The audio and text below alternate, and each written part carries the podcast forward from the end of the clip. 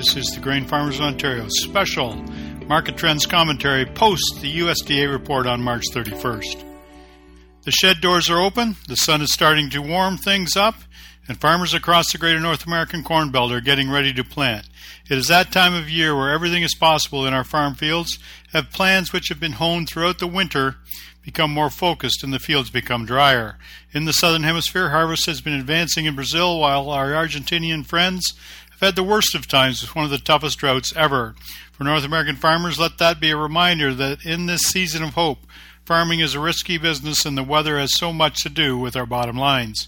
On March 31st, USDA released the prospective plantings report as well as quarterly stocks numbers. As USDA reports go, the March 31st report is one of the big three of the year, along with the June report and the January final crop report. This year did not disappoint, with the USDA estimating that farmers in the United States will plant 91.99 million acres of corn and 87.51 million acres of soybeans. This was more corn acres than the train expected and slightly less soybean acres. The corn acres number of almost 92 million acres was up 4% or 3.42 million acres from last year. In fact, corn acres are up or unchanged in 40 of the 48 estimating states. Total corn stocks reported on March 1, 2023 was 7.401 billion bushels, which was down 5% from the same time last year. The soybean acreage number of 87.51 million acres was up slightly from last year, and the soybean acreage estimate was based on planted acreage either being up or unchanged in 15 of the 29 estimated states. Total stocks reported on March 1, 2023 was 1.69 billion bushels, which was the lowest in six years and lower than pre report estimates. The wheat acres for 2023 are estimated at 49.85 million acres, which is up about 9% from 2022, and the winter wheat planted area of 37.51 million acres is up 13% from last year. Now, as of April 1st, corn and wheat futures were higher than the last market trends report, and soybean futures were lower. May 2023 corn futures were at 660 a bushel. The December 2023 corn futures sit at 566 a bushel, and the May 2023 soybean futures were at 1475 a bushel. The November 2023 soybean futures stood at $13.19 a bushel. The May 2023 Chicago wheat futures closed at 692 a bushel, and the Minneapolis May 23 wheat futures closed at 896 a bushel with the September 2023 contact closing at 897 a bushel.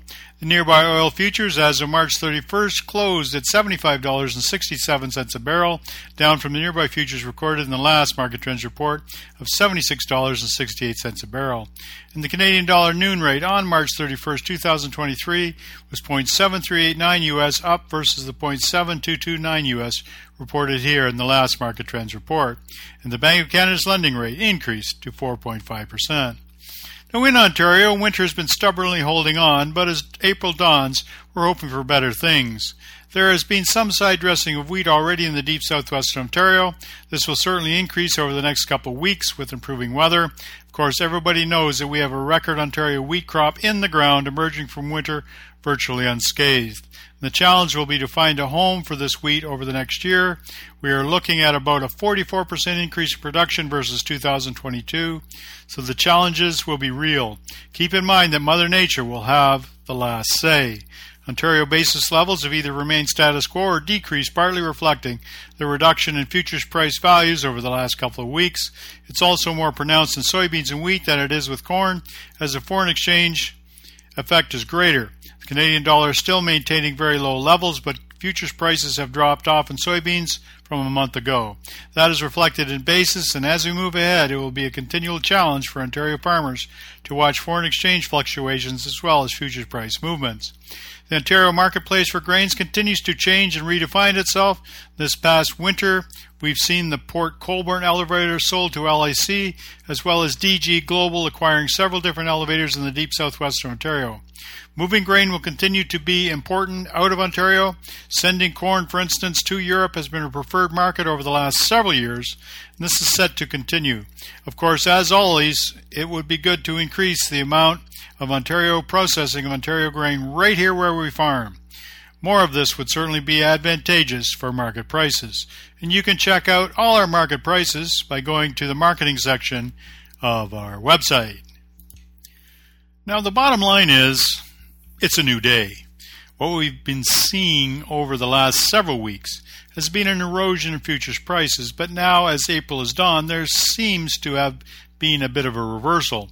The USDA quarterly stocks report proves that demand is still very strong for grain, with this appearance impressive versus a year ago. Generally speaking, the USDA data dump released on March 31st was bullish for soybeans, bearish for new crop corn, and relatively neutral for wheat. Grain prices have rebounded but are still not what they were a couple of months ago. The question is what happens next and wh- where will our next opportunity to price grain in 2023 be? Keep in mind that simple seasonality tells us a lot, and generally speaking, corn prices top out in mid June and soybean prices top out in early July. There is also an argument to be made that because of satellite imaging and modern techniques, that this seasonality might be even earlier. And if we assume good crops this year in North America, then we must be proactive to price grain within this seasonality window. Keep in mind that this is a fluid situation. For instance, the USDA is predicting almost 92 million acres of corn, but we know that North Dakota, South Dakota, Minnesota, and other parts of the upper U.S. plains are inundated with snow and freezing temperatures. In those areas, it's a long way from spring, and this could shift acres out of corn. In fact, as per usual, weather conditions are king, and we must keep some room in our marketing focus for flexibility. There might even be a prevent plant acres throughout large parts of the United States. Drought continues in the U.S. southwestern plains. Grain price fundamentals are one thing and non commercial demand is another. In other words, keep in mind that despite all the supply and demand estimates, the funds or non commercial players within the market have a huge impact on price direction. They read the seasonality on an annual basis just as good as anybody else, and they have the information available to them. It's all dialed into the algorithms. If we have a good crop going into late spring, they should sell this market off. On the other hand, you know the drill if this upcoming U.S. crop gets in trouble. Simply put, non commercial demand or what the funds will do will remain key to knowing market direction. One of the best market intelligence factors to look at in this regard is the fund's position on a weekly basis. Now, for corn, corn prices are still very strong historically despite recent softening of futures values. The USDA report, with their 4% rise for corn acres, might be hard to be fulfilled based on the cold snow packed acres still in the U.S. northern plains. The weather will have to change quickly for corn acres to have their place there. Of course, what doesn't get planted into corn will most likely go into soybeans. It's all part of a moving target as we look ahead.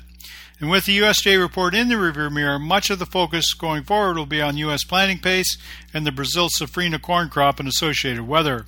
China has been a big buyer of U.S. corn lately, but look to this to be supplanted by Brazil in the future. However, for the next few months, the U.S. will remain the world's number one export market for corn.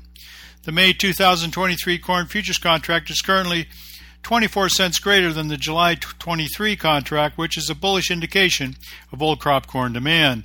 The December contract is currently priced 7.5 cents below the March 2024 contract, which is considered a bearish indication of new crop demand.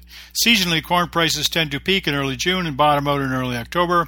The new crop futures contract is currently in the 55, 55th percentile of the past five year price distribution range. Now, for soybeans, with the March soybean stocks being the lowest in six years and on the lower side of the pre reported estimates, it was a welcome commentary on demand for U.S. soybeans. Prices rocketed upward on report day, and this should be telling going forward with regard to any incentive to switch over from corn to soybeans. But needless to say, Brazil has a record crop of soybeans, which are being distributed throughout the world grain pipeline. Argentina will be importing some beans from Brazil this year to take the place of beans which were lost during their devastating drought. Keep in mind that the Argentinian soybean crop is now looked at as a dismal 25 million metric tons, which is likely will lead to greater U.S. soybean meal sales. When you combine this with the increased renewable biodiesel capacity in the United States, it bodes well for soybean demand and basis levels. Of course, this is before we plant one soybean this spring, so there's lots of risk ahead. As is, May soybeans rose about above the 50 day and 100 day moving averages on March 31st, which has only been considered only can be considered bullish going forward. The July 2023 soybean futures contract is currently 54 cents above the August 2023 soybean futures contract, which is an indication of bullish old crop demand. And the November 2023 soybean contract is currently priced 2.5 cents above the March 2024 soybean contract, which is a bullish indication of commercial demand. Seasonally, soybean prices tend to peak in early July and bottom in early October. The new crop futures contract is currently in the 66th percentile of the past five year price distribution range. Now, for wheat, wheat is at very low prices despite the fact that U.S. and world wheat supplies are historically tight. In fact, you could say that the wheat market has been maddening, maddeningly to decipher, as you would think that prices should be much higher. Now, that said, it is oversold as of April 1st. Keep in mind that Russia has been selling wheat at fire sale prices in the Black Sea region. The situation, as dark as it is with Russia and Ukraine, will probably continue to fester with wheat price discovery.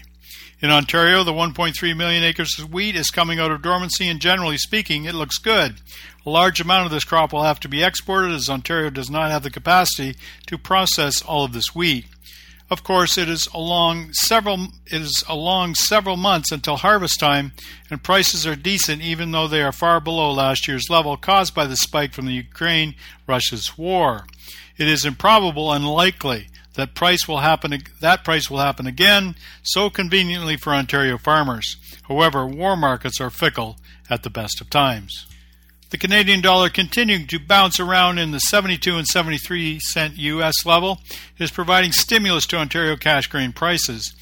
This might be an old story over the last year, but it continues. It is always a reflection of the inverse in the US dollar, but also a measurement of where Canada's fiscal numbers are. In the recent federal budget, the deficit was estimated at 40.1 billion. As we move ahead, it is unlikely that the Canadian dollar moves down into the 60 cent levels, but it is not unprecedented. A movement back into the 80 cent level has more historical significance, which should make Ontario grain farmers concerned about future Ontario cash prices. Needless to say, our foreign exchange component of basis will continue to challenge our marketing acumen. Combining our Canadian basis opportunities with futures prices may come into focus within the next few months. A spring rally may be in the offing, especially off the lows we have seen recently. Over the last 15 years, about two thirds of the time, we have seen a spring rally of 95 cents in corn and $1.73 in soybeans per bushel from the lows of late March into the seasonal high of mid June and July. Will this happen in 2023? Well, it's always hard to know, except the history tells us a spring rally is in the offing, and this year maybe we should pounce on it. It's all part of our risk management equation. We still have all the geopolitical concerns ahead. A constant in the market are the problems in Russia and Ukraine, which at any time could cause volatile grain price movement.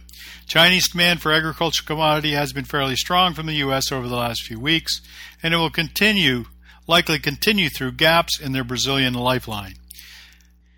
Then there is our crop weather story going forward. You know how that works. The challenge will be for the Ontario farmers to put all of these marketing factors together. As we move ahead, there will be many marketing opportunities ahead. Daily market intelligence will remain key, and risk management never gets old. This has been the Grain Farmers of Ontario special post March 31st USDA market trends commentary. I'm Philip Shaw.